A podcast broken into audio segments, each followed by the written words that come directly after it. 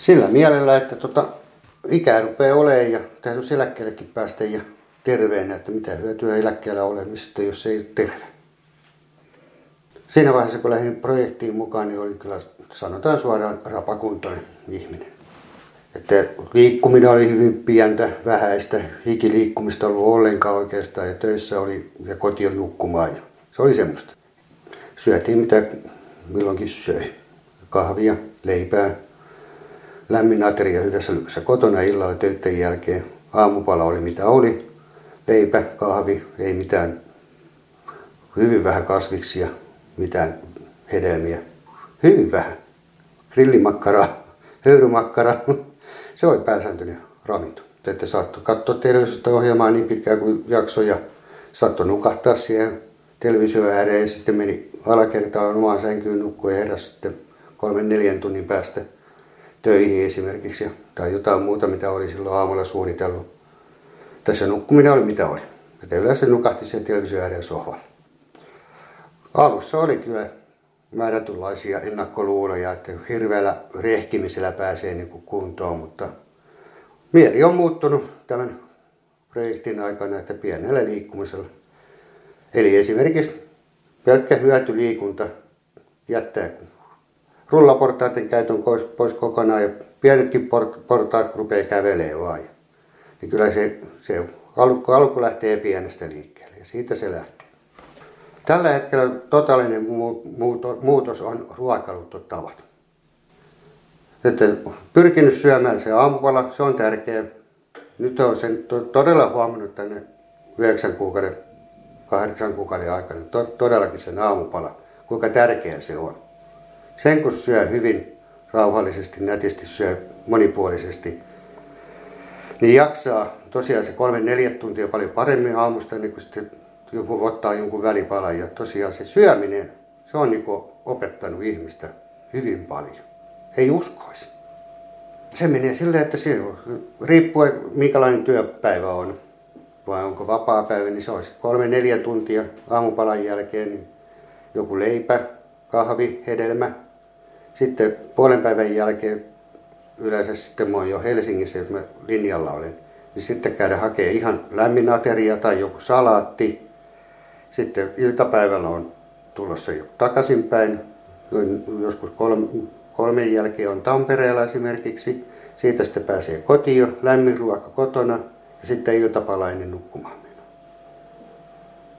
Ja sitten just, on, on, on, on siis sitten joko ruisleipä juuston kanssa tai joku hedelmä iltapalana, mutta just tämmöinen, että se on tullut se iltapalakin lisäksi. Aikaisemmin ei ollut. Tai jos oli, niin se oli pelkkää leivän syöntiä. Yllättävän helppoa alussa oli se, että ei jäänyt siihen sohvalle lepäämään. Sitten kun tuli töiden jälkeen, niin jotain teki. Ei jäänyt siihen sohvalle, niin kuin ennen projektia. Se oli se sohvalle tulee ja sitten hyvässä lykkässä sohvalle ja seljälle ja sitten nukahtikin. Tällä hetkellä sanotaan, että vähintään tunnin mittaisen lenki. Oli sitten sauvakävelyä, polkupyörälenkkiä, kävellen tai jotain muuta, niin se on se tunti vähintään tai pitempiäkin, mutta tunti. Tunnin varaan aina yleensä siihen. Riippuen vähän kuinka jaksaa, mutta vähintään se tunnin mittainen lenkki tulee tehty. Tulee joskus silleen, että varsinkin jos on niin sateeni iltapäivä tai aamu tai kuinka nyt että jos aamullakin sataa, että ei ole töihin, että on vapaa päivä, niin kyllä mä vähän aikaa mietin, että lähdenkö. Mutta kyllä sitten lähdin kumminkin lenkille. Aina katsoo sitten sen verran, että tota, ei ihan hirveästi saada. Että nyt ihan tar- se olisi silleen, että on pakko lähteä. Että sitä voi lähteä vähän myöhemminkin, että varttoo sitten tulee vähän parempi keli. Mutta kyllä se on huomannut sen, että jos ei sitä, kun nyt on silleen suurin piirtein, että joka toinen päivä käy lenkillä vähintään. Tai joka päivä. Kaikki riippuu vähän työvuorosta ja kuinka jaksaa, mutta jos ei pääse lenkille, kyllä se melkein huomaa, että on kamala kiukkunen.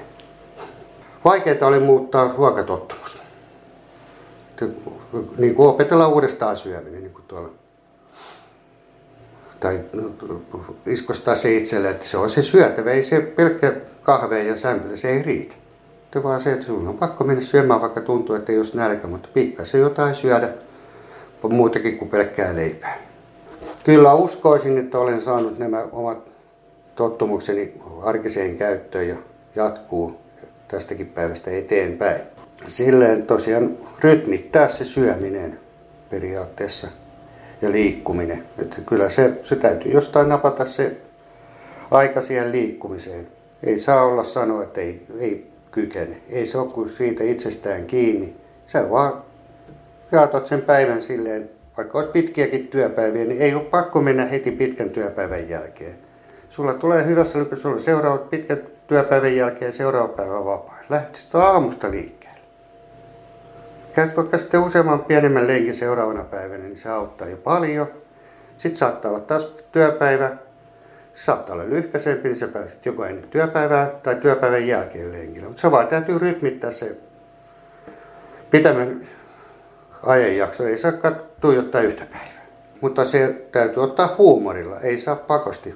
Ei saa väkinäistä olla se tekeminen. Se teet sen oman tilatahtos mukaan, mikä sillä hetkinen olotilasi on. Se, joka otat sen juoksulenki tai muuten vaan lähdet ulos lenkille. Ei ole pakko tehdä semmoista, että se on hikihatussa. Se voit mennä tuonne ulos lenkille, vaikka puoli tuntia teet pienen, ihan rauhallisen kävelylenkin, sekin auttaa. Se on helppoa loppujen lopuksi, kun se vaan päätät ja lähdet. Ei se vaadi mitään muuta. Ja siihen ei kannata, se on huomannut, että pakottamalla ei kannata tehdä mitään. Siitä ei tule sanomisia jälkikäteen. Projektin aikana niin oma henkinen vireys on parantunut huomattavasti. En tiedä sitten, johtuuko se tosiaan sille sietokyky on parantunut. En hermoille niin helposti kuin aikaisemmin.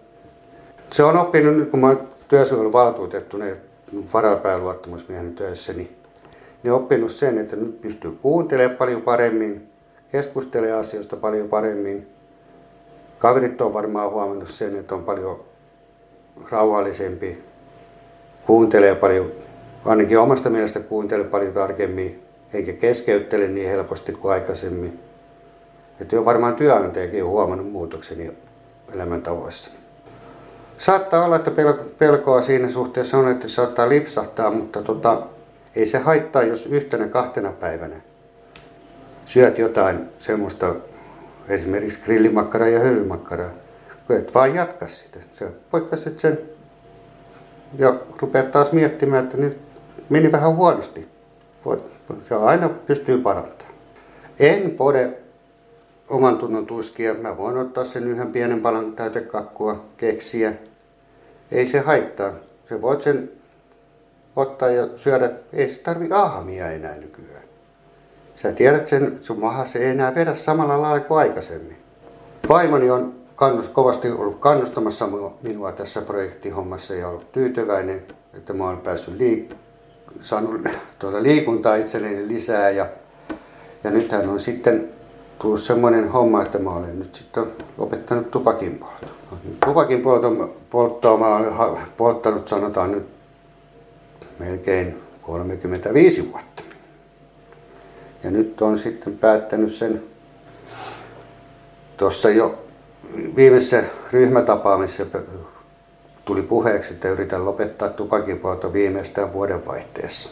Ja nyt tein sen päätöksen. Oltiin lomareistolla vaimon kanssa ja sanoin, että tämän reissun jälkeen yritän lopettaa tupakin polton. No en ihan heti pystynyt siihen, mutta nyt olen sitten viisi päivää, kuusi päivää ollut polttamatta. Tuntunut hyvältä. Hengitys on kulkenut paljon paremmin. En tiedä sitten vai kuvittelenko, mutta kyllä niin kuin olotila on paljon parempi. Tällä hetkellä tuntuu siltä, että tämä ensimmäinen viikko ilman tupakkia on mennyt yllättävän hyvin. Mutta tulevaisuuteen osaa sanoa, että kuinka helppoa tämä on jatkaa tästä, mutta tarkoitus on, että en kyllä rupea enää polttaa uudestaan tupakkia. Pienellä elämänmuutoksella saa paljon aikaiseksi. Ei tarvi heti ottaa tiukkaa ilmettä, että nyt mä joka päivä menen 10-15 kilometrin lenkkiä, vaan pienellä arkiliikkumisella saa itsestään jo paljon iloa irti elämästään. Ja pikkuhiljaa, kun saat sitten itsestäsi liikkumista lisättyä, niin sitten vasta katsot, paneudut sen jälkeen sitten siihen ruokailuun. Ei tarvi heti kaikkia tehdä. Pikkuhiljaa yksi asia kerrallaan kuntoon ja siitä lähtien. Päivittäinen hyöty liikutaan kaikista parasta. Sillä pääsee jo paljon elämässään eteenpäin.